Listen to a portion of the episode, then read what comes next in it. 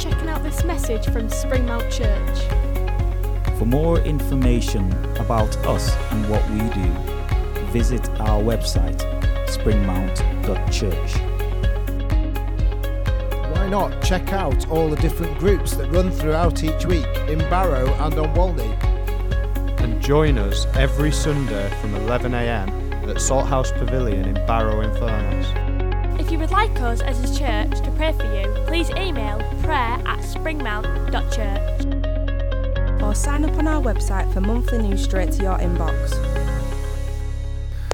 Morning, and wherever you are, I hope you're uh, enjoying this morning, and uh, I hope you're warm because uh, we're a bit cold this morning, aren't we, Marie? So a bit chilly. Um, but uh, you'll see me rubbing my hands. That's not because I'm excited, it's because I'm trying to get the feeling back into them. So I haven't got any notices other than the usual. It's prayer Zoom tonight from 7 till 8. And also, last week we started having a prayer room after the service, and the code for that is, is going to be up at some point. There's no password. But if you want to respond, if you want someone to pray with you or just to, to listen to God uh, and to speak some words of encouragement over you, then um, the prayer room at the end will be open about five past 12 till about 25 past, depending on how, who comes and, and how long it is. Um, but it's great to be able to interact in that way. That would be fantastic. So this morning, we're going to be carrying on. We're coming towards the end of 1 Thessalonians. Uh, we've got two left after this week. Um, but we're looking at 1 Thessalonians 4, verses 13 to 18. Just uh, five or six verses there. And the theme is endless hope. Endless hope. Sleep is a really important thing. I hope all of you have slept well before this morning because I wouldn't want you to sleep while I was speaking because that would defeat the object. But sleep is a really important thing, isn't it? When we lose sleep, it has a massive knock on effect on life. If we haven't slept well, then the next day doesn't go well, and sleep is crucial. But if we have too much of it, it can make us feel even worse. Not that at this moment in time I know what it is to have too much sleep. But in the right amounts, it can recharge us and it can help us to feel better. I saw a t shirt advertised recently online that said, Jesus took naps, be more like Jesus. I think that's a good t shirt, it's a good advice. Jesus took naps, be more like Jesus. He slept in the middle of a storm, he slept when all around him was chaos. He woke early to spend time with his Father in quiet and on his own.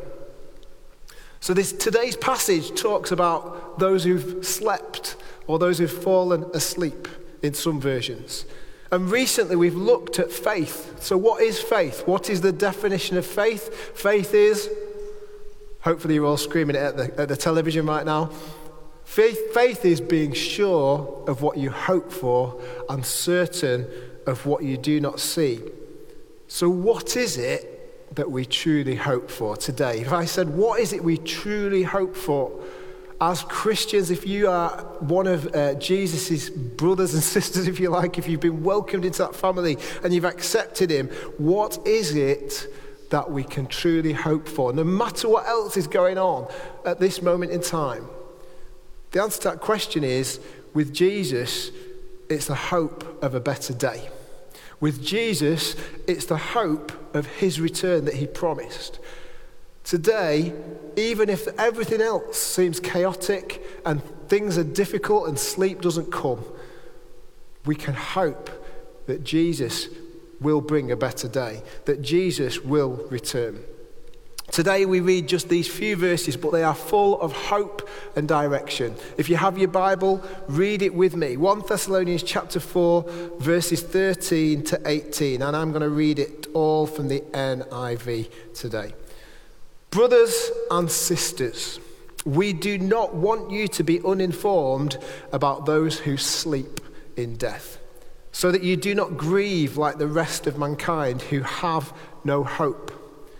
For we believe that Jesus died and rose again.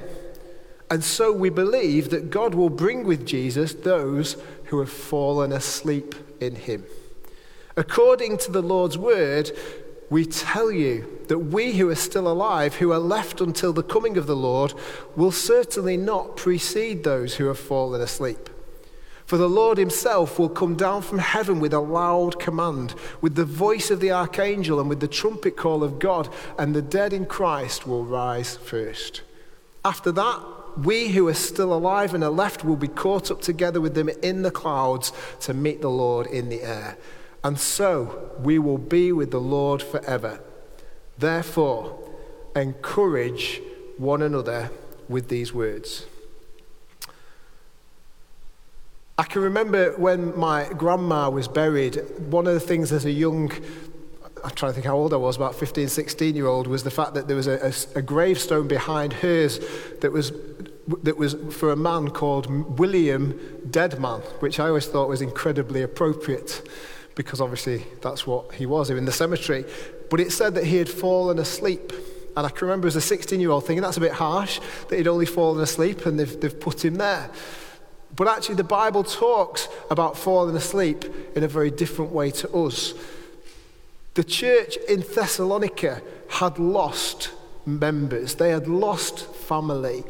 Many of the deaths were unexpected because they were caused by persecution. Death because of what they believed in. Death because they followed Jesus.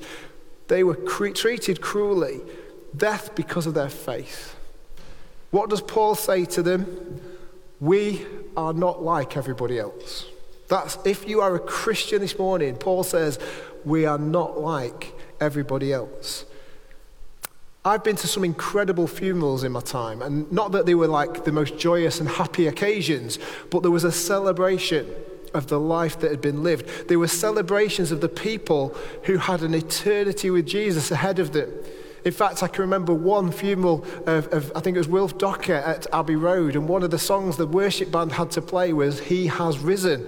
And I can remember thinking, I hope he doesn't just in the middle of the service, because actually, but as a Christian, that is the hope we have, that we will be risen, because Jesus has already done it. Jesus has already beaten death. A funeral isn't a happy time, but it can be a celebration of those who have gone to be with their Saviour have gone to be with the Lord. And we are different to everybody else because we have a hope. One commentator on this passage writes this, and if we hear nothing else this morning, this is really what these verses are about. He says, With Jesus, we have an endless hope. If you have Jesus in your life, you have an endless hope. But without him, it becomes a hopeless end. And although that sounds harsh, that is the truth of the gospel. That with God, we can have an endless hope. No matter how dark it gets, we can have an endless hope. But without Him, it becomes a hopeless end. There's nothing to live for. I can remember listening to a, a religious program on the BBC many years ago and, uh, on a Sunday morning, and it was all about life after death and they interviewed some actors. And one of the actors, one of the McGann brothers, you might have heard of them, he said, I take great comfort that this is all that there is. And I had to analyze those words. How can we take great comfort that this is all that there is? Because that means there's no meaning, there's no reason. And yet, actually, I take great comfort today from the fact that I know I have a Savior. I can take great comfort in my life that even through the dark times, I know I can trust Him. I take great comfort today that I have a God who loves me. On this Valentine's Day, when we talk about love on a superficial level many times, I have a God who loves me so much that He gave His Son to die for me. You know, we don't want to think about death particularly. It's not something we like to talk about, especially our own. And many of us perhaps have a fear of death but it brings up all sorts of emotions. There is fear, there is grief, and all sorts of things that crop up when we talk about this subject. And over these last 12 months, people across our country, across our world, and across our community have lost loved ones. Paul says to this group that have lost many, that have lost unexpectedly, don't worry. We are not like everybody else. Remember your hope. This morning, whatever you're going through, remember your hope. Your hope is in Jesus, Christ alone, cornerstone. Your hope is in the one who died and rose again, who went to heaven and is coming back. Your hope is in the one who has power over sin and death. Don't be like everyone else. Remember your hope. There are thought to be five stages to grief and loss. I don't know if you've ever heard of these five stages, but there are five stages to grief and loss. And before I go into what those five are, I want you to remember that grief and loss isn't just associated with death. Grief and loss comes about people have lost their jobs in this pandemic. We grieve over those things. Maybe when our children move away from home to start their own life, there is a loss, there is a grief. Maybe even positive things can bring about some of those feelings of grief and loss. For example, if you get married, that feeling of maybe losing some independence, not that that's always a bad thing, but actually, maybe there's a grief and loss about that. Maybe you change jobs and there can be a grief and loss about the job. It doesn't just have to be around death. So, what are the five stages of grief and loss? Well, in fact, actually, just thinking about that, the loss of a house. We moved house. When we first moved to Barrow, we bought our house. I think it cost us £16,000. Those were the days, eh? And we basically did it entirely up. It was gutted, and we were able to choose what we wanted. And we lived there for about 18 months and then moved. And Ros, particularly, went to our new house, which was a bit bigger in a, in a different area, and she just said, What have we done? She was grieving and losing. Even though we were getting something good, there was a grief and loss. So, what are the five stages of grief, grief and loss? The first one is denial. Denial, pretending that it's not really happened, pretending that actually we'll wake up from this dream and actually that's what it will be. Denial, it's not happening, it's not really happened, it's not real. That's the first stage. And you don't have to go through these stages in order. You can go from one to another to another and back again. But these are what experts say we go through. So the first stage is denial. It's not happened. He'll walk through the door again. Second stage is anger. Maybe even getting angry with God. Maybe getting angry with people who have well meaning wishes, but actually they just don't understand your hurt. Anger with God. Why has He done it? Why has this happened? Why, why, why? The third stage is bargaining or regret. So it's maybe, if you could bring this back, God, I'll do anything. Or maybe it's just, I wish I'd done this. There's a very famous song called Cat in the Cradle it talks about a man who has been too busy for his son. And then when his son's grown up and left, he realizes what he's lost and he regrets the things that he didn't do. So he phones his son and his son says, No, you're sorry, I'm too busy. I'm too busy for you. We regret and we bargain, remembering the things that we should have done that we didn't. The fourth stage can be depression where we sink into such a low, not just a sadness, but an overwhelming sense of hopelessness, an overwhelming sense of nothing. The final stage is acceptance. Accepting that something has happened and that we need to move on, that there is a hope beyond, that actually we need to get through this. Acceptance. You know, as I say, we might not go through every phrase in that order, we might not go through every step, but we might experience some of them as we go through grief and loss. And it will take time. But the important thing is, when we go through grief and loss, we need to get to acceptance and we need to move through that. And Paul says here one way to recognize the good in things is to say, What is our hope? well, we have an endless hope because we are in Christ. We, we are in Christ. Paul writes this We are not without hope. We are not hopeless. In fact, we have a hope that is steadfast and certain. Christ alone, cornerstone. Verse 14 sums up why we have a hope. Verse 14, as he writes to him, it says this For we believe that Jesus died and rose again. And so we believe that God will bring with Jesus those who have fallen asleep in him. Throughout the Bible, there was a difference between believers and unbelievers. And throughout the history of the world, there's been a difference. In Rome, in ancient Rome, if you were a believer, if you were a follower of the way, then on your tombstone, it would say the words dormit. Not doormat, dormit. What does dormit mean? It means fallen asleep. On the tombstone of those who were in Jesus, it said fallen asleep, dormant. But if you weren't a follower of Jesus, if you weren't a follower of the way, it would say abreptus, which would mean taken away, gone. See, with Jesus as my Savior, I can know for certain that death is not the end.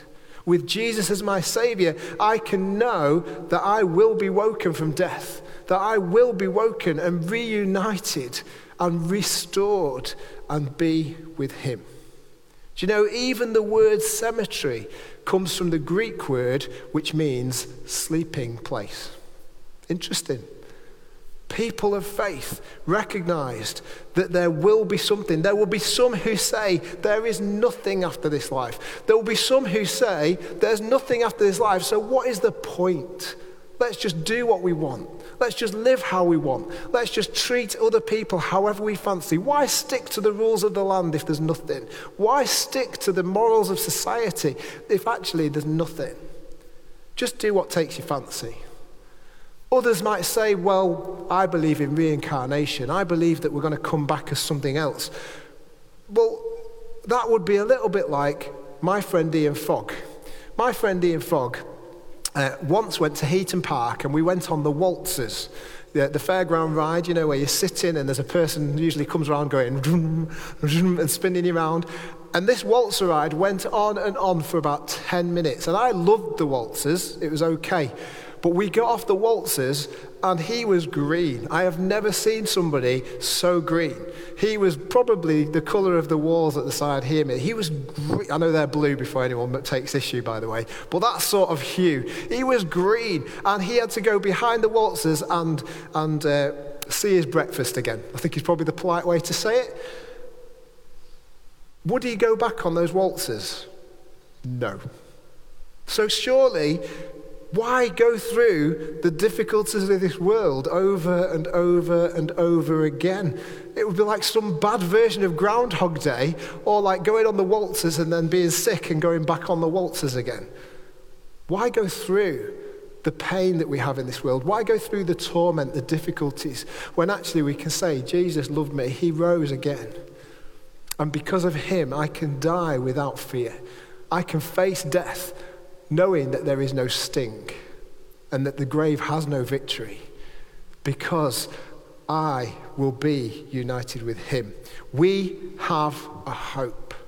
We aren't like everybody else. And that sounds a bit arrogant, but the Bible says there is more to come the promise of more, the promise of better. Why would I want to just keep sticking with this when there is the promise of better? If you don't know Jesus today as your Savior, if you've never recognized that He died on a cross for you on this day of love, no greater love has anyone than lay down their life for the friends. Jesus loved you so much that He died the death and the punishment He didn't deserve. But He beat death, He beat the grave.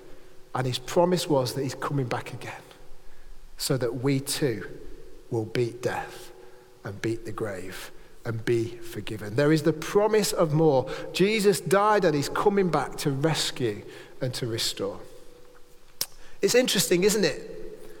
That the Bible never refers to Jesus as being asleep. It talks about other Christians as being asleep in him or, yeah, just, just having been in that situation. But Jesus died. What does that mean? Well, Jesus died means that he suffered the full terror of death because he died on a cross. He was abandoned. It means he dreaded the darkness of death. In the Garden of Gethsemane, he was so stressed about having to go through this that he said, God, if there's another way, please take it. He dreaded the darkness of death. He experienced the sting of death. He was whipped. He was tormented. He had his beard pulled out. He was rebuked. And he had nails put through his hands and feet until he died. He experienced the sting of death and he bore the curse of death. The father turned his face away, if you like. Father, why have you forsaken me? He faced the curse of death. He took our sin so that we could be free. He submitted to the power of death. Instead, he really died. Many people over the years have tried to make the argument that Jesus didn't really die, he, was just, he just fainted. But the Romans were experts in execution. They knew when somebody's died or not, and if they hadn't have killed him, they would themselves have died. He experienced and submitted to the power of death, and as he lay in the tomb for three days, he experienced the desolation of death. He experienced what it was to be cut off. But he gave victory over death. And that gives hope for all who die and live in him. Today, if you are a Christian, if you follow Jesus, if you say, Yes, I believe he died and rose again for me, he died to give victory and hope for each one of us. Have you got that hope? Is that your hope? That when you face the sleep of death, you will be woken by the Saviour. The church Paul writes to was afraid. They had genuine fear to be afraid of because they were being killed for their beliefs. They were being executed and punished. The church Paul writes to was afraid that those who had already died would miss out on Jesus because they'd already died before he'd come back again. But Paul writes and says, Don't be afraid, don't worry. Those who've already died will be first in line. They'll be first in line to meet him for eternity. He wanted to encourage them. Those who've already died will be first in line. But as Christians today, we don't need to fear death because Jesus went through it to bring us out the other side. We don't have to have FOMO, fear of missing out. If we die, we still get to experience. In fact, actually, we'll meet him first. In verse 16, we see the phrase with a loud command, a loud shout. The word in here is for military terminology. It's a command. Think of a command at the beginning of the, the Lord's Mayor parade or the changing of the, the, the trooping of the colour or the changing of the guards. The command that says, this is time to start. The command to march or the command to fire a 21 gun salute. The response from the one in charge is immediate, it's instant. When that sergeant major or whoever it is goes, Attention! It's a straight thing. Well, when Jesus comes, he will give the command. He has the authority, and our response will be instant. The response from those that have already died will be instant, and they will rise again. This isn't some flight of fancy or immediate, or sorry, imaginary hope. Jesus has the authority because he's already been through it. Jesus has the authority because he is God in a human form. It is rooted in the fact that Jesus himself is already risen. It's already happened. There is no empty tomb. There's no glass case in a museum with Jesus' remains in it. It's already happened, and it's happened before, and it will happen again. Why? Because Jesus has the authority, because Jesus has the power, and because he's already proved it. In Genesis, how did the very planets come into being? He spoke them into existence. His word spoke, it was, and it was good. God spoke, it was done, it was good. Jesus has the authority to speak life into existence. So if you die and you are a Christian, there's no fear because there's a hope, because He has authority. He says, Let there be, it was and it was good. If He says, Let them rise, they will, and it will be good. Jesus is the voice of authority. Let's ask a question of ourselves today. Does he have authority over us? Are we allowing him to speak his power over us? Are we allowing him to have the say over our lives?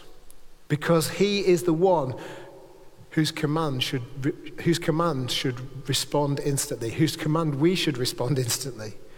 He is the one whose voice, as we hear it, we should want to respond straight away. Such is his power and authority, and such is his love. What a hope! A living hope, an eternal hope, an endless hope, and a promise that will be. But it doesn't just come with his voice. There's a load of trumpets, a blast of trumpets. Do you know there's something about a trumpet, isn't there? Something about a trumpet. I used to play the trumpet. You can't play a trumpet quietly. You know, if you've ever tried to play a trumpet, you can't do it quietly. You can stick a mute in there, but that still doesn't make it perfectly quiet. The trumpet makes a noise and makes itself known. You can't ignore it. At the World Cup in South Africa, they had those vuvuzelas, which I think went something like all the time. You can't ignore it. In fact, they banned them from the English football grounds afterwards because they were so annoying. You can't shut the noise out. You can't turn it down. You can't ignore it. Think about it. Fanfares before the king walks in. You can't ignore it. It, it, commands, it commands attention. Not only that, think about a piece of funky music, you know, the horn stabs, you know, you can't ignore it. You listen to anything like that, you cannot ignore the trumpet, it grabs your attention. Has Jesus grabbed your attention yet? Has Jesus grabbed your attention? Or are you still trying to ignore his command? Are you still trying to ignore his authority? The Bible tells us when that trumpet goes, every knee will bow. Not just the knees of people who've been Christians, not just the knees of those who've been to church. Every knee will bow and every ear will hear because you can't ignore the trumpet shout. Today, are you ignoring the voice of Jesus? Don't wait till the trumpet blasts. Hear his voice and respond today. The chapter finishes with verse 18, and verse 18 says this Therefore, they're afraid. They're afraid, they're scared. Therefore, encourage one another with these words. The message version says, reassure one another. Over the last year, many, many people have been lost. Maybe this morning we have personal grief. And we may know what stage of grief we're going through. We may know where we're at. But in all of that grief, in all of that loss, in all of that situation, as Christians, we can encourage one another in the church because we know it's not the end because we know that's not it. There is an endless hope, not a hopeless end. In our house group, Connect group this week, um, Yulia shared something I hadn't thought of before. And we were talking about this very subject. And we used the, the verse from Psalm 23 that is very familiar that says, Even though I walk through the valley of the shadow of death, I will fear no evil. Why? Because God is with us. But she said, If there's a shadow, then there's got to be light. You don't have a shadow without light. So even in that dark place, as a Christian, there has to be light. And as Christians, Paul says, encourage one another, stand beside one another in your grief. Did the early church that Paul was writing to, did they feel sorrow? Yes. Did they wonder why it was happening? Yes. Did they question God? Yes. Did they perhaps get angry with God in the situation they were in? Yes. Did some of them walk away from it? Yes. But they were to encourage one another with the fact that if we believe in Jesus Christ's death, resurrection, there is still hope. There is still hope. The message version finishes by saying there will be a huge family reunion with the Master. What an encouragement that is there will be a huge family reunion of the Master. Whoever you've lost in the last 12 months, whoever you're feeling that still struggle to get over with, hear that verse. Let us encourage one another with these words. There will be a huge family reunion with the Master. Why? Because there's hope. Jesus raised a young girl from the dead and he said, She's just sleeping. People laughed at him, but he knew what he meant. Her time wasn't up, there was more.